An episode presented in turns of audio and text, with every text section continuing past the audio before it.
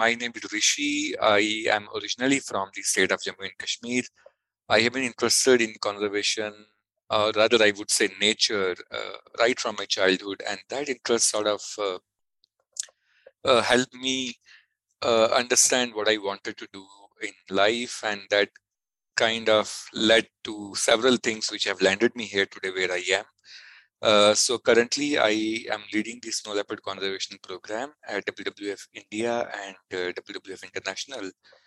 So my background is uh, mainly ecology and wildlife science. I have done my master's at the Wildlife Institute of India in Dehradun, and then a PhD in wildlife science, where I mainly worked on snow leopards uh, in Spiti Valley in Himachal.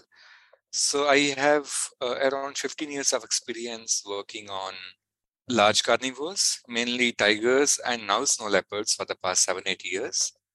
And uh, uh, I am obviously very, very interested in the Himalayas because they are unique. They are a, a very, very rich and uh, fragile ecosystem. Uh, so that that's of huge interest to me, and that's that's one area where I have where I have interest and where I would like to continue working in future. And coming to snow leopards now, why snow leopards? That could be one question that you could ask. So, you know, Himalayas are a unique mountain. They are still young and growing, and that kind of makes them also a little fragile compared to other mountain systems. Uh, and if you look at uh, snow leopards, snow leopards are more like an emblem or an umbrella for the high altitude systems. When I say high altitudes, I mean Himalayan region. Uh, if you look at the western Himalayan part, the Himalayan region, which is above 3000 meters in the western Himalayas and above 3500 meters in the eastern Himalayas. Now, this region above 3500 meters or 3000 meters in the western Himalayas is a region which is very unique and it's very stark and, and you can immediately notice and and see how distinct this region is by the fact that this is a tree-less landscape. So there are no trees in this region. Uh, you do find vegetation, but that's typical steppe vegetation, uh, devoid of trees. Uh, but and and to a sort of untrained eye, it looks like it's also referred to as a cold desert. Uh, and to an untrained eye, it looks like vast areas, vast expanse of beautiful, stunning landscapes but which are perhaps devoid of life. Uh, you only need to look closer to see that uh, mm, these systems are really rich, exceptionally rich, and uh, several species have evolved to live in these kind of uh, environments. So, what makes this system unique? So, obviously, the typical uh, bioge- biogeographic features of this region are very different. Uh, high elevations, very low oxygen, the temperatures in winters can go down to minus 40 degrees below zero. And uh, you get good amount of snowfall and for a better part of a year the region is covered with snow. And uh, much of the uh, areas in this region are actually cut off from the rest of the country uh, because of snowfall. Uh, and and the fact that much of this region ha- shares borders with many of our neighboring countries, and sometimes these borders are not demarcated. There are uh, different perceptions of where the borders lie. So there are ongoing tensions on those borders, and that makes conservation even more challenging in these regions. And snow leopard is a, a very fascinating species. In part, the fascination is also due to the fact that it's extremely rare it's a majestically beautiful cat and perhaps one of the most uh, enigmatic amongst the big cats. From the studies that have happened, uh, typically uh, snow leopard densities in an area are about 1 per 100 square kilometers. So that will give you some idea of how rare this species is so in fact, people, especially the pastoral people, the local people, the people who depend on livestock, and there are different kind of pastoral communities. You have nomadic pastoral people, you have transhumants, you have you also have agro-pastoral people. Uh, the point I want to make it that many of the people have spent their lifetimes living right there in those habitats, being outdoors for a larger part of their life, uh, a majority of even those people have not have had a glimpse of a snow leopard. Uh, very well camouflaged. In fact, uh, it won't be wrong to call it uh, a master of stealth and camouflage. It's perfectly at home, perfectly evolved to live in that kind of terrain, that kind of environment. That's one of the reason. Mainly, it came from the Western notion, but it has caught up now. It's also called as, uh, called as a ghost of the mountain uh, because it's so hard to find and see. And in fact, uh, local communities have many fables and tales about snow leopards. And uh, and one of the recurring theme is how easy snow leopards can vanish from your view. The wild prey of snow leopards is mainly comprised of, say, species like uh, blue sheep, uh, the ibex, argali. So these are the main kind of wild ungulate species that snow leopard preys on. It also preys on uh, uh, on birds, actually, uh, like the partridges uh, and also marmots, the Himalayan marmot. But those obviously comprise a very small proportion of its diet. It, it, it mainly comes from these large-bodied wild ungulates. Uh, but when I said livestock, there is a lot of variation in how much livestock you will find in snow leopard's diet based on the region you are talking about. So there is a clear linkage to the proportion of wild uh, ungulate species and livestock in a region. The larger the proportion of livestock in a region compared to wild ungulates, the higher the uh, the dependence of snow leopards on the livestock would be in those parts. So, mm, so in, in a way, snow leopards are compelled to uh, feed on livestock when their wild ungulate prey is less in numbers, and also it's easier to easier to uh, easier for snow leopards to kill livestock uh, than it is to kill wild ungulates. From a behavior point of view, they have very, very similar behavior. In fact, uh, very recent genetic studies show that snow leopards are actually uh, very closely related to tigers than any other big cat. So they sort of diverged uh, very closely from the uh, from in the evolutionary tree, uh, so to say. So they are most closely related, in fact, amongst the big cats. And just like tigers, snow leopards are solitary uh, and uh, they are an ambush predator. They don't, uh, unlike wolves, they don't chase their prey for long distances. They, they hide and ambush their prey. And a lot of other behavioral traits are very, very similar. In fact, the, the strategy for hunting, uh, and the age at which snow leopards become mature and start breeding, so you will find a lot of similarities between uh, tigers and snow leopards. And interestingly, now uh, in in many part of the Himalayas, I mean, it must have been historically there. It's only that we are uncovering more and more evidence now. There are also regions, especially near the tree line, where the tree, uh, the, the growth of trees stops and the typical trans-Himalayan habitat uh, begins. Many of these ecotones or these transition zones we're also seeing that snow leopards and tigers also sort of share space at times. So you will have overlap between snow leopards and tigers in some of these regions. Um, uh, that, that's another interesting uh, facet which is being uncovered more and more with more research, more camera traps being used. Uh, in our country, Union Territory of uh, Jammu and Kashmir, Ladakh, uh, Himachal Pradesh, and Uttarakhand in the western Himalayan part. And if you look at the eastern Himalayas part, then that's comprised of the state of Sikkim and Arunachal Pradesh. That's where snow leopards are found in our country. So other countries are Nepal, Uzbekistan, Russia, Mongolia, China, Pakistan, Bhutan, Afghanistan, uh, Kyrgyz Republic, uh, Kazakhstan, and Tajikistan. So there are 12 countries actually overall. So right now what we have is guesstimates. We only have guess about how many snow leopards are there. So for instance, for our country, uh, the snow leopard numbers are, are thought to be between 400 to 700. Uh, so now as we speak, the government of India has initiated a nation, nationwide snow leopard population assessment exercise. And we are a part of that. So in all the states, in all the union territories where snow leopards are found, an effort is underway now to very systematically, in a very robust way, to find out how many snow leopards are there. It's still going to take a couple of years, at least another one or two years, before we have a good estimate of snow leopard population in our country. Uh, but the current guesstimate is between 500 and 700. Worldwide, it's thought to be between 4,000 to 7,000. The problem is obviously it's not easy to estimate snow leopard numbers. It's a rare species. It's uh, very elusive. Uh, and in addition to that, the kind of habitat and terrain in which snow leopards live, these are remote regions, very rugged kind of terrain, very difficult for humans, for people like us to operate and function there.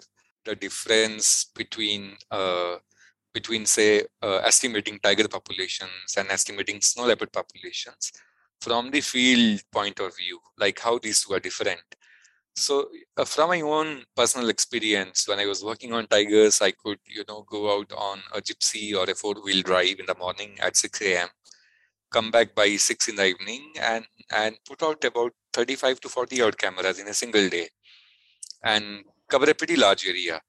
But when i started working on snow leopards and one of my uh, areas of expertise is in fact estimating snow leopard populations that's one area where i worked extensively. And uh, so I what I figured out from my own personal experience from the field point of view, you cannot put out more than three cameras in a day because you have to walk everywhere. Uh, and walking in these mountains is not easy uh, because you are running out of breath. There is very less oxygen. It's it's extremely cold out there, and these are mountain systems, not flat. So you are always either climbing up or climbing down. Uh, so that makes it extremely challenging. Um, and uh, at the same time, uh, the only way to do snow leopard research in a larger part of snow leopard habitat is to camp out. You're constantly moving camp, so taking care of taking care of whole of logistics of camping itself becomes a big task. And sometimes bad weather, um, extreme weather events, they make uh, your life even more challenging. Uh, so so it it has different kind of challenges when it comes to studies and research. And i think uh, uh, thankfully more and more people are getting interested in these systems. They are picking up research and studies and conservation work in himalayas. So there is hope. Uh, you know over 330 million people directly or indirectly depend on the rivers which originate in the snow leopard habitat so, in fact, uh, the mountains of Central Asia, the high mountains of this of Central Asia, these mountains are also called as the third pole. It is it's immensely rich in uh, array of mammalian species, birds, uh, very unique uh, array of plants as well. So it's extremely rich, especially the Eastern Himalayas part is uh, one of the biodiversity hotspots globally. Uh, so uh, so it's it's very very rich in terms of biodiversity. The uh, obviously the number of species in the Trans-Himalayan region are less compared to the forested parts of the Himalayas, but overall the Himalayan region is immensely immensely rich in in, in a range of species. And snow leopards uh, are increasingly being uh, referred to as the, the guardians of these water towers. Snow leopard indeed is umbrella species for this region, for the entire Central Asian high mountains. And it's a good indicator of health of these ecosystems. So if snow leopards are doing fine, that of course is an indicator of the fact that the ecosystem is functioning well. The processes that define how ecosystem functions are also doing well. And and everything is going to be good for people as well as wildlife. But when snow leopards start declining, uh, I think uh, the impacts may not be visible immediately, but the long-term impacts will be uh, noticeable, and uh, not only noticeable, but of course, uh, uh, sort of disastrous for people as well, not only for from snow leopard and eco- and conservation point of view. So this region has a very old history. In fact, the history which is several millennia old where pastoral people, the local communities have primarily depended on livestock rearing for their livelihood.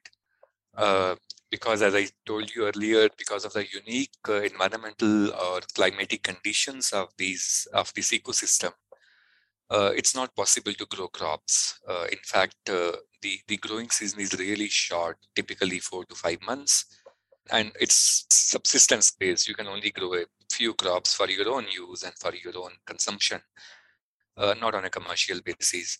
Uh, but at the same time, one of the issues, uh, a historical issue rather, uh, when it comes to snow leopard conservation and threats to the species have been uh, conflicts between people and snow leopard over livestock losses. Uh, and it's a sort of a vicious cycle in the sense that on the one hand, a very large part of snow leopard diet uh, comes from livestock, especially in areas where uh, the livestock numbers or livestock proportion of livestock in a landscape is far higher than the number of wild ungulates or the wild uh, mm, uh, prey species of the snow leopard. So snow leopards are compelled to rely on livestock in those cases. But when livestock kill, uh, when sorry, when snow leopards kill more and more livestock, then obviously people whose life and whose livelihood uh, depends on livestock, they do get angry. And uh, many times that leads to what we call as retaliatory or revenge killing of snow leopards. And that's a big issue. In fact, one of the studies that we conducted at a global level found that more than 55% of snow leopard crime, by snow leopard crime, I mean poaching, killing of snow leopards, retaliatory killing, everything combined. More than 55% of snow leopard crime happens due to livestock predation. It's retaliatory in nature. Smuggling and poaching, of course, is an issue, but more than half of it is due to due to the fact that people uh, seek revenge killing or they are losing their livestock, so they want to get rid of the problem. So they think uh, the solution could be eliminating a snow leopard, which is causing them problems. So that's more than 50%. Of course, snow leopards uh, are also killed for the international trade and uh, due to demand for their for their fur which is uh, exceptionally beautiful. And that's what lands snow leopards in trouble. Their beauty itself becomes uh, a sort of a curse for them. And obviously, there is also demand for the snow leopard bones, especially as a replacement for tiger bones. Uh, because you see the legislation, the protection for, tig- for tigers in our country has been improving uh, uh, quite quite dramatically and it's becoming more and more harder for poachers to go after a tiger. So snow leopards become, you know, the next target, including leopards also. The common leopard also is suffering due to that issue. Uh, this is one threat. But other than that, the issue is that even people like me, conservationists like me, we had so far, we have been sort of rest assured that these are remote regions, very hard to reach. There is not a great road network. So the very remoteness of these these kind these places in the Himalayas uh, make them safe. Uh, but that's not true anymore. Uh, there is rapid development happening in the Himalayas. There is a lot of focus on building infrastructure. Human population density also is increasing. And in certain parts of the Himalayas, there is also a commercial aspect to livestock production. Uh, which kind of uh, disturbs the natural balance. I mean, people would rear livestock for their own use and consumption, but when there's a commercial push for livestock production, then then the whole balance changes. And uh, apart from that, habitat destruction, demand for uh, you know medicinal plants, and now the one of the biggest threat, which is sort of a pervasive threat, which affects everything else, is the climate uh, disruption uh, which we are facing. And that has huge impacts not only on snow leopards and the ecosystem, but also on the people who are living there. Climate change has huge impacts on snow leopards and the entire ecosystem. So, in fact, there was a study that by 2070, less than 35% of the current snow leopard habitat would remain as a good habitat or as a refugia for snow leopards The rest of it is quite sort of um, uh, going to be badly affected. The glaciers are melting rapidly. In fact, uh, one of the largest and uh, the most beautiful glaciers that we have in our country, called as Bada Shigri in Himachal, that have itself been receding at a very, very rapid and alarming pace. And, and you see this commonly across Himalayas now. Glaciers are receding, the snow melting is faster, the glacial lakes are growing and expanding, and there are more and more uh, uh, sort of uh, uh climatic events which are unexpected, sudden, and disastrous. Uh, those kinds kind of events have increased in frequency over the past couple of uh, years, and at least in the past two decades.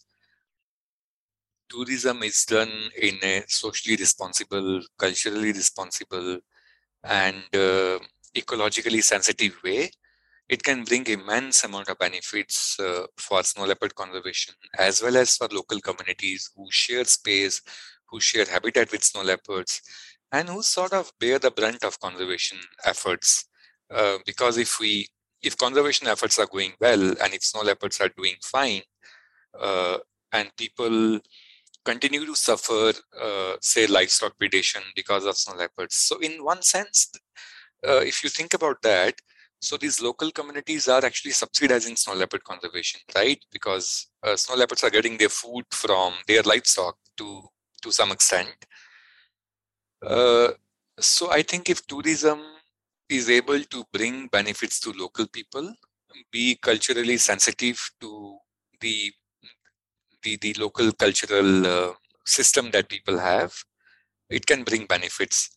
But at the same time, obviously, sometimes the the greed of making quick money uh, because people want to see snow leopards and there's a huge demand for that now and that also leads to negative impacts which can directly affect snow leopards for instance uh, baitings uh, to get a sighting of snow leopard is a clear no-go area it can have immense uh, impact on the behavior of snow leopards and it can actually lead to increase in conflict between local people and snow leopards. It also is unethical, of course. At the end of the day, I think it has to be done in a sensitive manner. And also, as you see uh, with tourism, many times the benefits that that come out of tourism uh, do not reach local people, the local communities, right? So in those kind of scenarios, the tourism is not really going to help either people or snow leopards. So it has to be balanced, it has to be regulated, there, there needs to be a clear policy framework. Also, many of these habitats, as I mentioned, are fragile and they can't take uh, completely unregulated kind of tourism. Uh, and you see examples of those even in many remote part of Himalayas. You go on a hike, and the trail is littered with you know packets of uh, Maggi and chips and and whatnot. So that itself creates huge amount of damage to these habitats. The littering itself is a huge issue now in the Himalayas as well. So and so what I mean is that it has to be done ethically, it has to be regulated, and there needs to be a clear policy framework to manage tourism in the Himalayas. There are extremely diverse cultures across this region and uh, by and large people have a very very positive attitudes towards snow leopards and i would say they not only tolerate snow leopards they actually accept snow leopards as a part of their life. And that's that's in the social fabric of our country i think by and large. You, you across communities you will see that people have uh, immense amount of tolerance and even love and reverence for wildlife. Uh, the issue is that when people uh, continue to suffer economic losses or other kind of losses, loss of opportunities, uh, and they do not see that they are being helped, they are not being supported, uh, that's when these issues become problematic. So culturally, of course, you find snow leopards mentioned in a lot of uh, local stories, in local folk tales, even in the religious uh, texts and discourses. So uh, in the Himalayas, in the Indian part, uh, Buddhists are the predominant community, right? So Buddhism is very important, uh, a, a, dominant religion, so to say, in this region. And uh, snow leopards have a very important place in Buddhist texts, in fact. Even if you look at some of the Buddhist structures and monasteries, you will typically see sort of two uh, at least in the in, in the gateways you will see two white lions kind of uh, statues. They are actually snow leopards. Uh, and they are supposed to be guarding uh, the, the dharma, and the spirit. And uh, actually, in the Indian Himalayan region, people refer to snow leopards as the spirit of the mountains. This is when I said the Western idea is to call it as the ghost of the mountain, but in the Indian spiritual tradition, it's the spirit of the mountain, not the ghost of the mountain.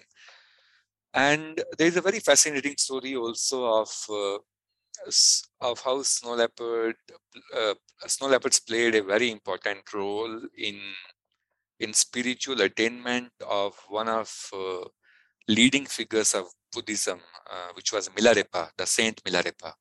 Uh, he was a tantric Buddhist practice and a very very important figure in the Buddhism. Uh, so uh, so in in the Buddhist literature, the the qualities or the traits attribute to snow leopards are about a being that that is that dispels darkness and brings light. Okay? So obviously people have a lot of uh, reverence for snow leopards but then obviously there is a limit to tolerance and reverence when you continue suffering and continue facing losses.